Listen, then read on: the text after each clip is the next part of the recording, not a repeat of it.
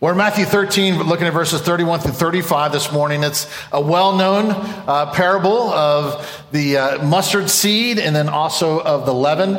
And so it's something that, again, we're used to, but um, as I, I, actually did this one uh, back in 2012, and uh, I went back to look at my sermon notes. I was like, oh, this is going to be easy. I'll just be able to switch out some things and update a little bit. And I used nothing from my old sermon. So for those of you who are here in 2012, forgive me um, because it was not good. No, I don't know about that, but. Um, there's definitely a difference. And part of that, I think, is in our growing in who we are in Christ and in our knowledge and our love and admiration for Him. But He's also changing us. And, and I want to make sure that I'm making sure that I'm staying focused and faithful uh, to what He wants us to teach and for what He's teaching us so that we might learn. And so with that understanding, I, I want you to understand that this uh, parables were given what we know from Ridderbos is the now and the not yet, which means that we're still living in the midst of things that are going on because Christ um, my professor Richard Pratt used to give this. He called it the ICC. Um, the inauguration of the kingdom when Christ came the first time, he inaugurated the kingdom, but now we're in the continuation of the kingdom now, but we look forward to the consummation of the kingdom when he will come back and everything will be fulfilled. And so we're applying these parables in the midst of our continuation. And so what is it about the kingdom that God is trying to tell us in the midst of the mustard seed and the leaven in the midst of the bread. So this parable is found in the synoptic gospels. So Matthew, Mark, and Luke. So all of them are, are tell this story, but it's never interpreted. So Jesus does not come back and tell us in the scripture, this is what this means. And so I might shake your worlds up a little bit today because I do think there is something here uh, that Jim Boice brings up that might make us look at this parable just a little bit different. Um, a, a, statement of caution in regards to the parable. So please pay attention. Don't, we're not just going to simply go through this and go, this is what it means, quick, simple, easy, and now let's apply it. We're going to try to have the Holy Spirit Spirit minister to us and teach us so that we might rightly divide the word of God. So let's pray and then we'll get started. Heavenly Father, again, this is your word and it's your Holy Spirit that gives us eyes to see and hearts to understand. So Father, it's to you and to you that we run to, that we keep our eyes focused upon. And so Father, you teach, you apply, and you're the one who needs to change us to look more like your son. So Father, bring the Holy Spirit in power, but we pray it in your son's name. Amen. Matthew 13, looking at verses 31 through 35 this morning. Hear the word of the Lord. He put another parable before them, saying, The kingdom of heaven is like a grain of mustard seed that a man took and sowed in his field. It's the smallest of all seeds, but when it has grown, it is larger than all the garden plants and becomes a tree, so that the birds of the air come and make nests in its branches. He told them another parable. The kingdom of heaven is like leaven that a woman took and hid in three measures of flour till it was all leavened. All these things Jesus said to the crowds in parables. Indeed, he said nothing to them without a parable. And this was to fulfill what was spoken by the prophet. I will open my mouth in parables. I will utter what has been hidden since the foundation of the world. Thus ends God's word. So we start with these two parables and we'll split it up into the first and the second. So we'll look first at the mustard seed. And so let's begin by looking what is the parable about? So we see the, the parts of it and we see the first thing, obviously, is the mustard seed. Now, again, there's been a lot of people that come to this passage and they say, I'm not a Christian because of this passage. Now, why is that? Because they would say, obviously the Bible's not true because the mustard seed is not the smallest of all seeds. Even in this period, even in Palestine, it's not the smallest seed that the people would have had in the midst of that culture. So some people say, well, see, if you can't believe that, if you can't trust that, then you can't believe anything. Now, R.C. Sproul has a great quote here, he says. He says, don't throw your Bibles away just yet. He says, we have to recognize that one, this is proverbially spoken. It's a parable, but it's also hyperbole. And he gives a great example where he says, we, if some team wins a championship and they come back and they throw a parade and the writer uh, in the, in the newspaper says something like this, the whole town turned out for the parade. Well, obviously not everybody in the town turned out to see the parade, but it's a hyperbole. It's saying we get it. We recognize that. We don't look and throw the paper away and say, well, they obviously lied to us because not everybody turned out. It is of the smallest seeds. That's the understanding. It is one of the smallest seeds, and so we recognize that it's very small and insignificant. We don't recognize that it's going to become what it's about to become. So we have the mustard seed, but secondly, it's growing. It's growing in the garden among other plants, and its growing is relentless. And if you live here in Florida, you understand what it is to have relentless growing plants. Just the moment that you think you figured it out and you weeded or you've cut back the bushes enough, it continues to grow and grow and grow. It's never ending. So the plant is relentlessly growing, and according to this par- to the parable, it begins to dwarf the other plants in the garden. It becomes so great. Now, there's also benefits from this plant. And the plants are there for the benefit of the garden, in the garden itself, but it also gives benefit to the birds. And the birds of the air come, and then this one, it says a nest. In other passages of the scripture, it says it's under its branches that it finds the shade and, and uh, finds the covering. So we have this parable being spoken. So, what's the application? What are the parable possibilities? And I told you, I might shake you up a little bit here. Now, the first part is a caution. Um, because there are a lot of people, especially in, if you go back to a lot of the older commentaries, but Jim Boice is the commentary that I was looking at, and he puts this as a warning about evil, not the good things of the kingdom. Now, he does this because of the context of where this parable, these two parables lie. He's talking about how to come to Christ in the parable of the sower. These things are then put in the middle, and then he talks about the seed and the tares, which we learned about last week. Okay, how they look similar. They continue to grow up together, but they are only distinctive by their fruit. The good fruit and the fruit that is the fungus that we learned last week. And so for Jim Boice, he's saying there's a lot of symbolism here that maybe should be applied to the things that are evil. Now, I want you to understand the principles of the kingdom, good, and the principles of the evil kingdom are both the same principles. So I want you to recognize that. The principles are this things start small and get bigger. Things are also very inclusive when they are found to, to take the whole thing, the whole lump. Now, again, I do think Boice is wrong in the big picture application, okay? But it's caution for us because it should remind us we should be uh, aware of the, again, the schemes of the devil.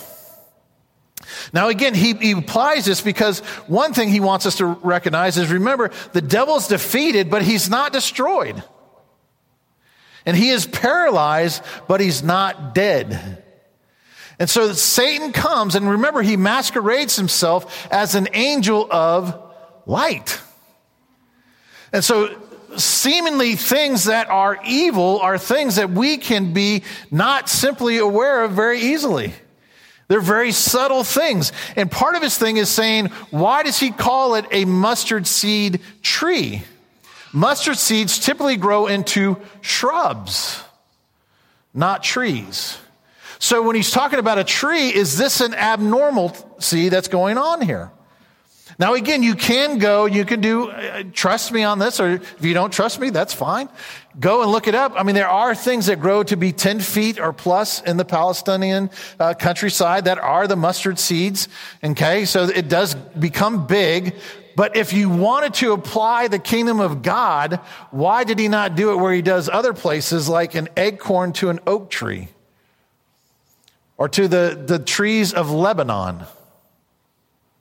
Hmm. So there is caution for us. Okay? And, and, we do need to look at the context. And, and, even here, even the birds, remember the birds in the, the parable of the sower, the birds are evil. They're messengers of Satan. Now, again, please don't get caught up in all of the symbolism because, again, we know that yeast and leaven can mean sin, but not sin all the time. Sometimes the birds are simply the nations. So I think that's what it applies here. It's the nations that come and rest in the branches of the kingdom.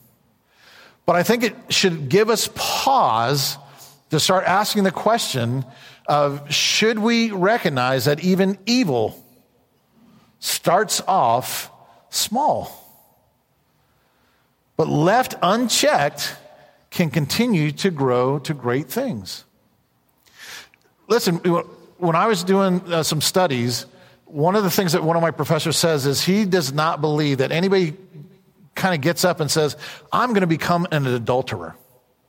I'm just going to become an adulterer. I hope I get to be an adulterer one day. Or I hope I get to be put in jail for thievery or for whatever. His point was is that usually it starts with a small compromise that leads to another small compromise that leads to another small compromise that leads to another compromise. We see that in the life of David. Remember, we talked about last week. David is supposed to be at war in springtime. He's not where his armies. He's not doing what he's supposed to do. He compromised. So he stays home. As he stays home, then he goes up and then he lingers. I used to have a youth pastor said this because again, as we grow up in Brevard County, and uh, there's a lot of temptations, especially with girls going to the beach. And this is how he made the distinction. He said, "You look once, Jeff." He says that temptation. You look a second time, Jeff. That's sin. David looked a second time and he dwelt. And so he sinned. Not only that, then he goes and gets the woman, and then he takes the woman, and then he has a child with this woman. He then kills, he tries to cover it up. Not only, not only that, he tries to cover it up, tries to bring the, the husband home and try to cover it up. And then when this man is so faithful to him, he then sends him to the front of the lines to kill him, murder him compromise after compromise after compromise. So again, we need to be very, very mindful and be cautious because again, the sooner we start making a decision to compromise in one area, it becomes easier to compromise in another area. Or we begin to compromise to cover up the first sin. We see this. We see this even with little kids. You know, the kids that have the chocolate chip cookie all over their face and you know they took the cookie? Did you take the cookie? First of all, they stole the cookie. They didn't take the cookie. They didn't ask permission to take the cookie. Then you ask them, Did you eat the cookie? I didn't eat the cookie. I can see you ate the cookie. The cookie's all over your mouth. Did you eat the cookie? Yes, I ate the cookie. Why did you lie? Because that's part of our nature.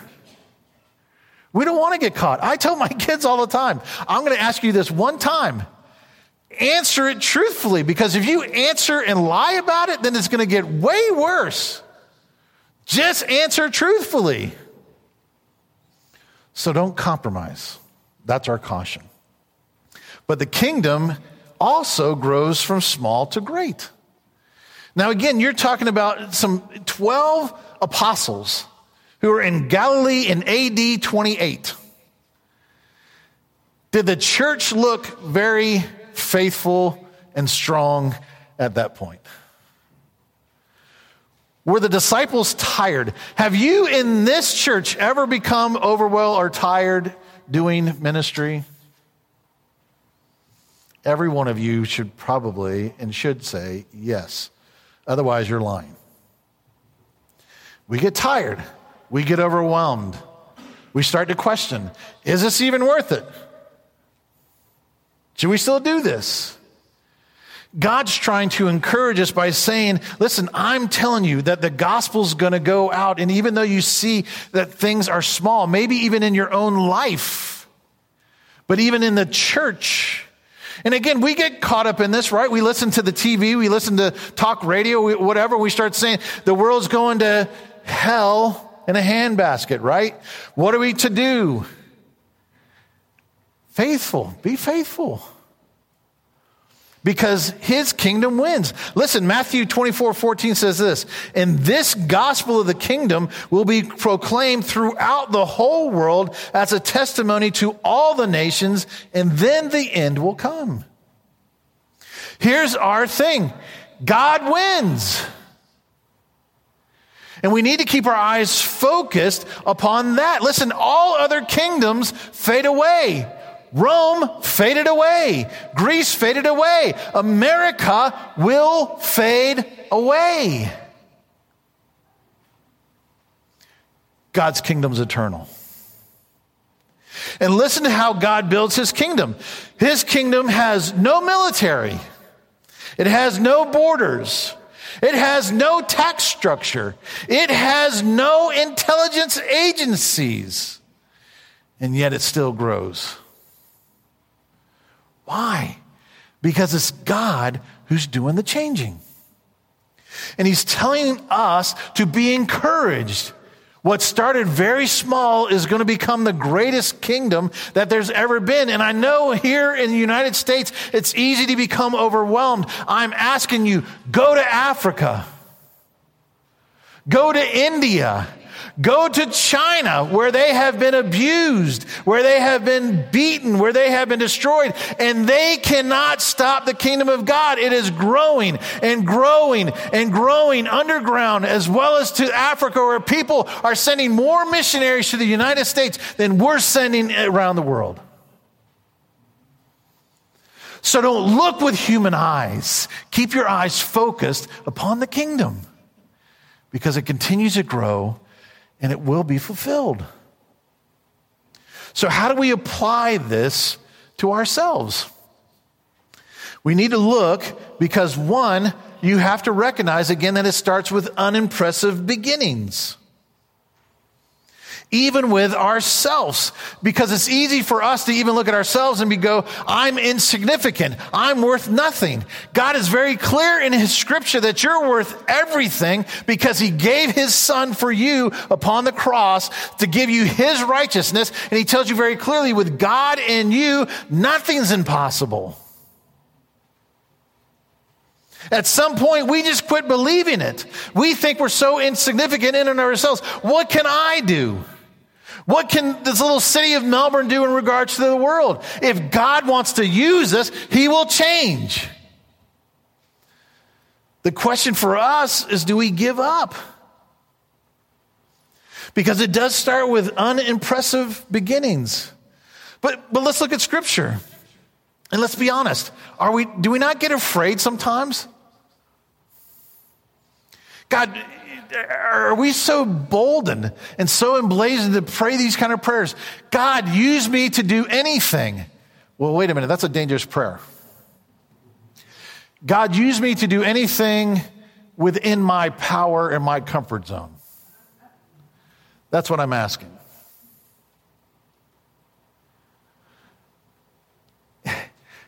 There's a reason why there's only one apostle who walked on water. Only one. Listen, eh, all the other apostles saw Jesus walking on water.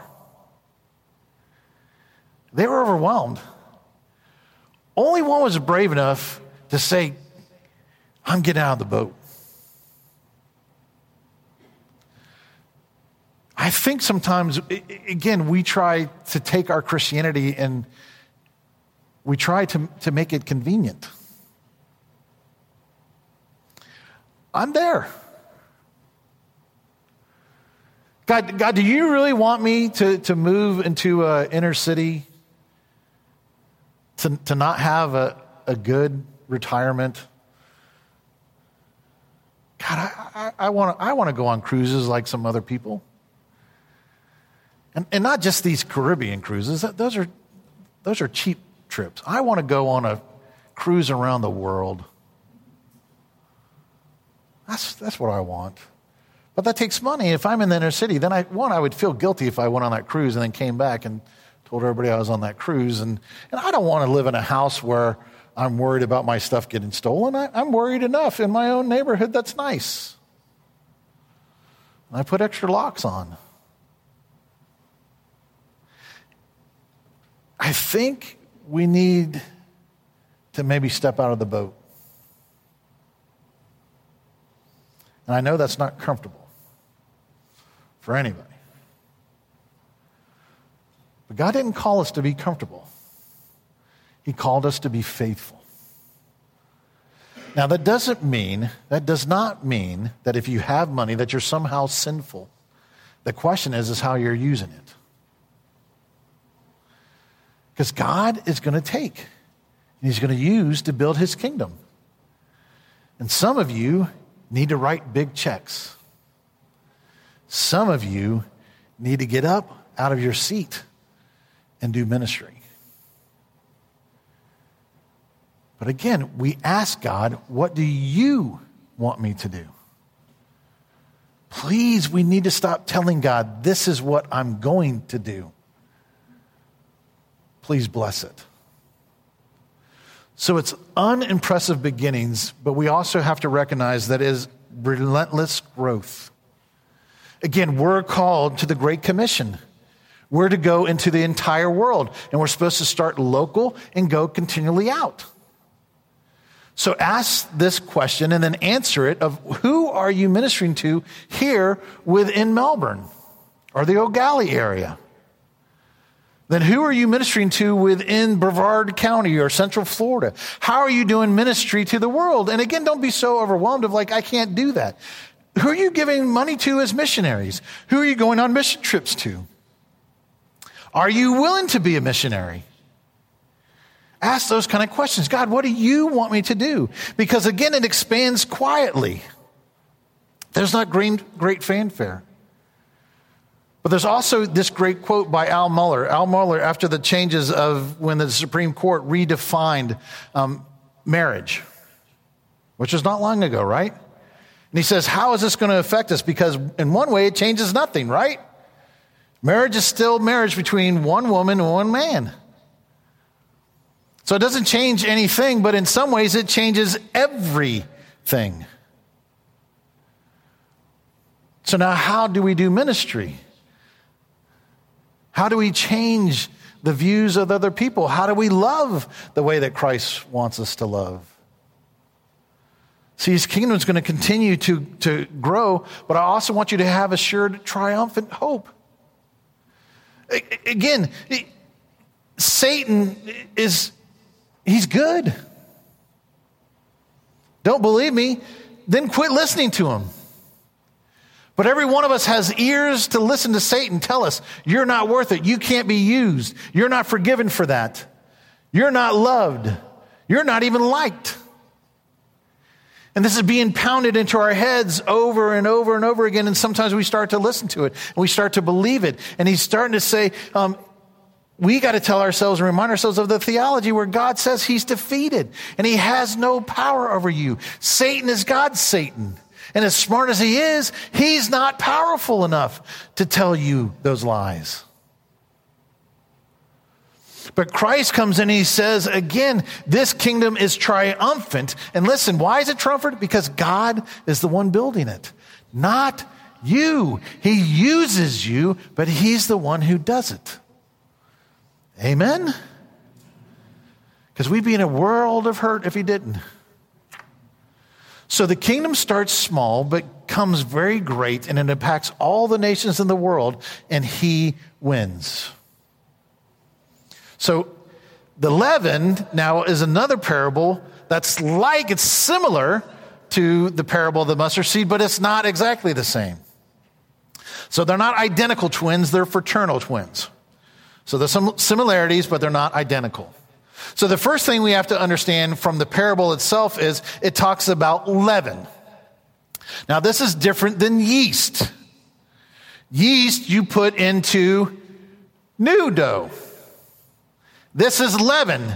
This is from old dough where the yeast has already done the work.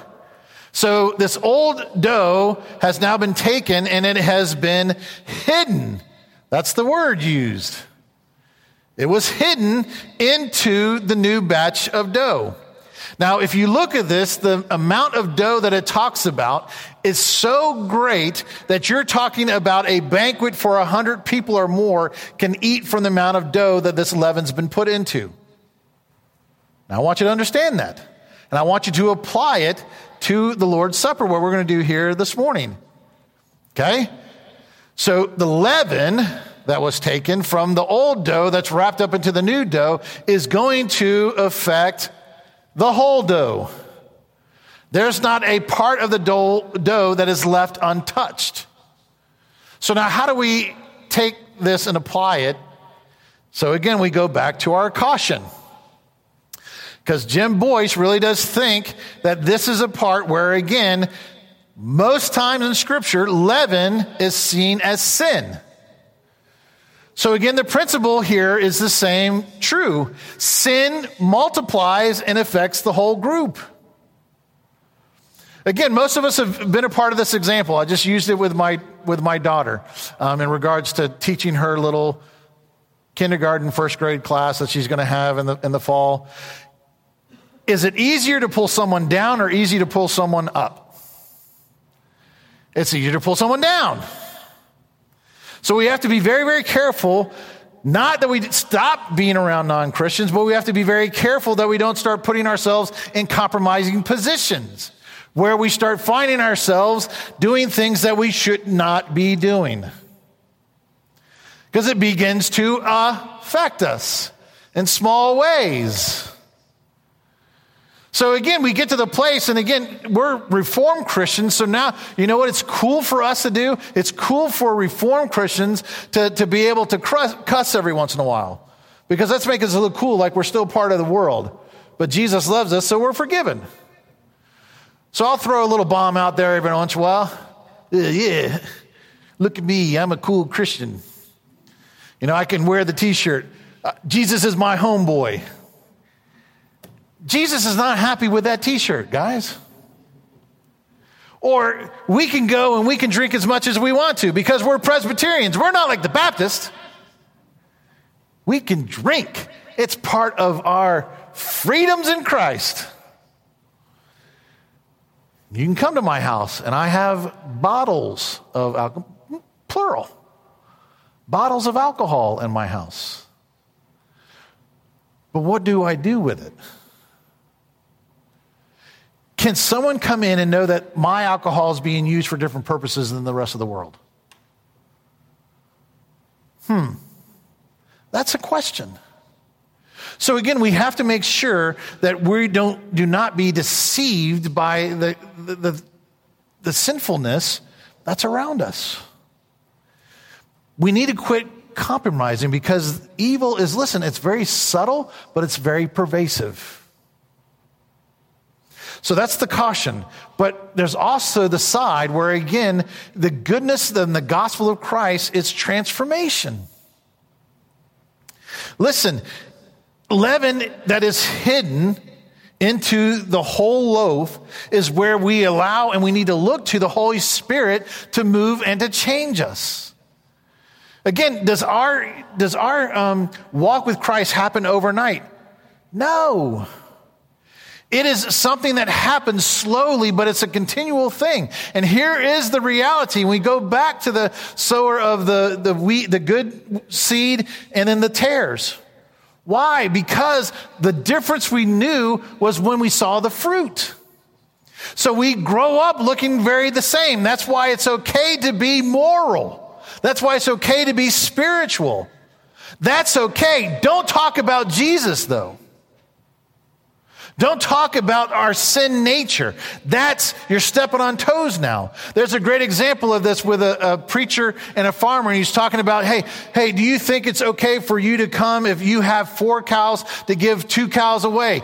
Yes, Pastor, I think that's good. Now, if you have six chickens, is it okay to give three of the chickens away and keep three chickens? Yes, Pastor, that's a good idea. He says, what if you have eight pigs? Do you think it's good to give four pigs away and keep four pigs? And he said, now, wait a minute, Pastor, you know I am, I'm pig farmer. Now you're getting personal. It's okay when you're talking about those people. They need to live out Christianity the way they're supposed to. Now you're talking about me, and that's stepping on my toes. See, again, he's talking to us and he says the effects of the Holy Spirit should be visible. Listen, it's so subtle that you don't see the leaven, but it affects everything, and that becomes visible to everybody. How we live makes a difference, and it's Christians who are transforming society. Don't believe me? Look at your history books. Who is it that did the greatest music compositions? Christians. Who changed slavery overall? Now I know we did a lot of bad things, but who was a part of the change? Christians. Who came up with the greatest educational institutions? Christians. It's Christians who are subtly and simply and step by step changing society. We're the ones who are changing things through the power of the gospel, through the power of the Holy Spirit. And so we need to be faithful to continue because there is transformation that comes. So, how do we apply this parable? First thing is that we have to understand that this is an internal thing that happens. Again, it's not just about outward appearances, it's about our hearts and about our minds. And so we ask the question is this gospel true to me? And it doesn't mean that it gets easy to bear fruit. To me, it gets harder. But the fruit is real because it has to be pruned and it has to be cut back and it has to be nurtured. And that's God. And so he brings things and he puts us in a place where he's saying, Am I really everything to you, Jeff? And I tell you, that's a dangerous prayer. And you guys, I mean, just a few years ago, I mean, we still, we didn't this year, but most years we celebrate Jameson's drowning. Because it, just a couple weeks before, I was on my knees crying out to God God, you can have everything. Take it all. It's all to you. All to you I give. All to you I own. I'm praying. You use, use me to do whatever. And within two weeks, Jameson's lying flat in a pool, not breathing. I said, wait a minute, God, let me change that prayer. You can have everything but my family. Don't take that. Don't take my money. Don't take my comfort. Don't take my church. Don't, don't, don't, don't. Please don't. Because I goes, Jeff, am I everything to you? Depends on the day you ask me, Jesus. Maybe depends on the moment. And yet, he calls us because he's given, he's the prime example. He loved us perfectly before the foundation of the world, and he loved us so much that he gave his son. That's how much he loves us.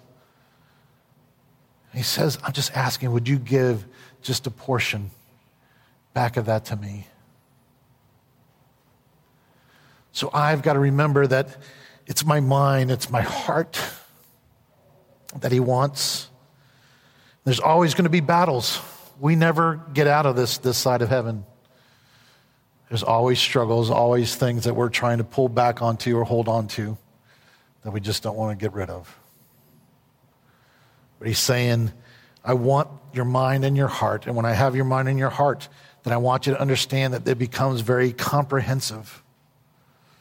And again, we need to make sure that we don't settle for a counterfeit because, again, even our churches confuse sometimes money. If we've paid off this building, then God loves us. If we have a big enough church size, then somehow God loves us. If we have structures that are set up, then that's, we think that that's spiritual fruit. But the reality is, as churches come, become so worldly that we try to do it, and we're trying to do God's work, but we're trying to do it in our own power, in our own strength, our own way. And God says that's the counterfeit. The real thing is where we stay true to the scripture, where God comes and He allows the Holy Spirit to expose our sins. And He exposes it one moment at a time because we're so quick we're so quick to accept the momentary. We're so quick to accept the counterfeits that this world has to offer. And so, what we do, we stop doing life on life discipleship. We stop being real with one another. We stop saying, This is who I really am. I am a sinner. And these are my sins. I'm going to name them. Not to everybody, but do you have someone that you're talking about that you're saying, This is what I'm struggling with, truly struggling with? Not looking for a small group pep talk. Are we being true and real with one another? Do we really share our hearts and our minds? Does it we allow the gospel to drive us to our Savior? Because his word is comprehensive. And he goes even to those closets that we've tried to hide for so many years from so many people. If you knew this, you would not love me. And Jesus says, I've always known it and I love you perfectly still. So, with this comprehensive love that he's doing as he begins to change us, and then it becomes evident.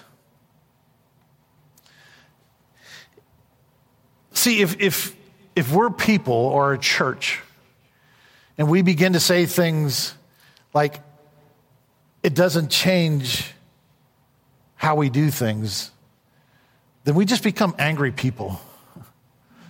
And we become isolated from the rest of the world. And so, what do we become to the world? We become a nice museum. You want to see what old people think about the gospel and about ministry and all that kind of stuff? Come to, come to the, especially the Protestant churches, and you'll see old people. And they'll tell you about their lives. And they'll tell you about all the woes, how I went to school, I walked to school uphill every day in the snow, both ways, living in Florida. That's how bad it was. Just become a museum. Or what happens is a lot of churches begin to accommodate. And they do it in love. Isn't this the most loving thing to accept people where they are and never confront who they are or what they're doing? Just allow them to do whatever they want to do. You know what happens to those churches? They become irrelevant. There's no difference. As we talked on Sunday, you might as well go to the local bar. You can find better friends than sometimes people in the church. No, there you don't have to set up chairs, you just have to buy drinks. Just easier. But if we are truly called to transform and be transformed from the inside out, we begin to transform the people around us. Have to. Because they cannot remain stagnant. They either begin to truly hate you and don't want anything to do with you, or it makes them start to be driven to the cross. And when that happens, it transforms lives. And I want you to, to understand this. Don't expect allies in government or at your place of business or in your neighborhoods or anything like that. Don't expect people to come to your aid. They hate that you're telling things about sin and naming names. So, what do we have to do? We got to fall on our knees.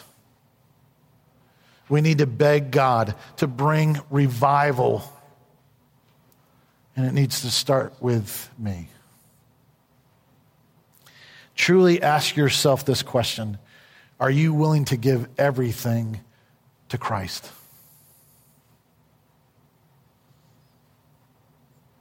Now be careful.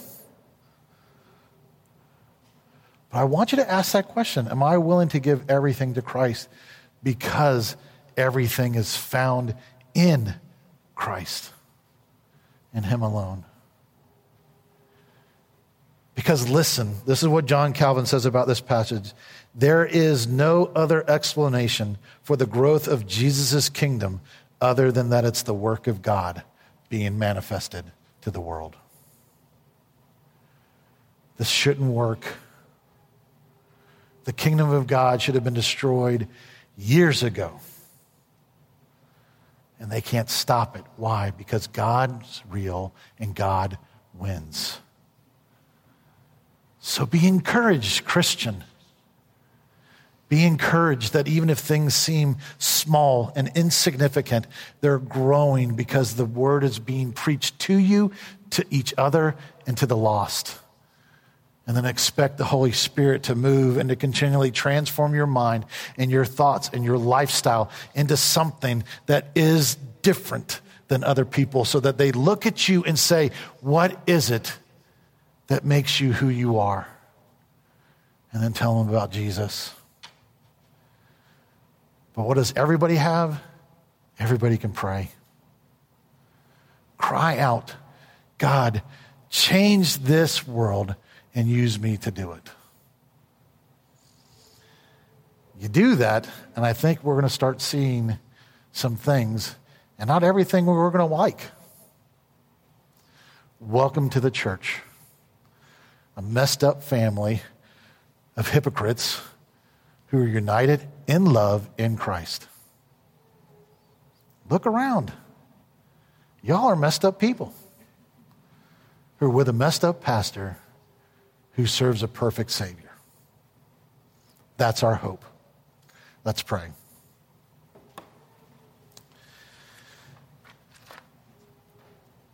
Heavenly Father, if this is not of me, then remove it from the people's heads. If this is of you, then change us and begin revival from me and the leadership and the people that are sitting in the seats and the people that are watching from home.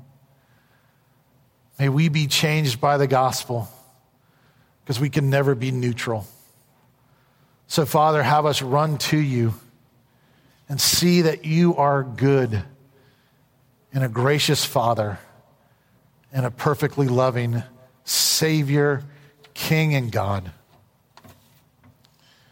And so, Father, help us to trust you to follow you and to be led by you by the power of the Holy Spirit. But we know you hear us because you hear your Son, Jesus Christ. For it's in his name that we pray. Amen.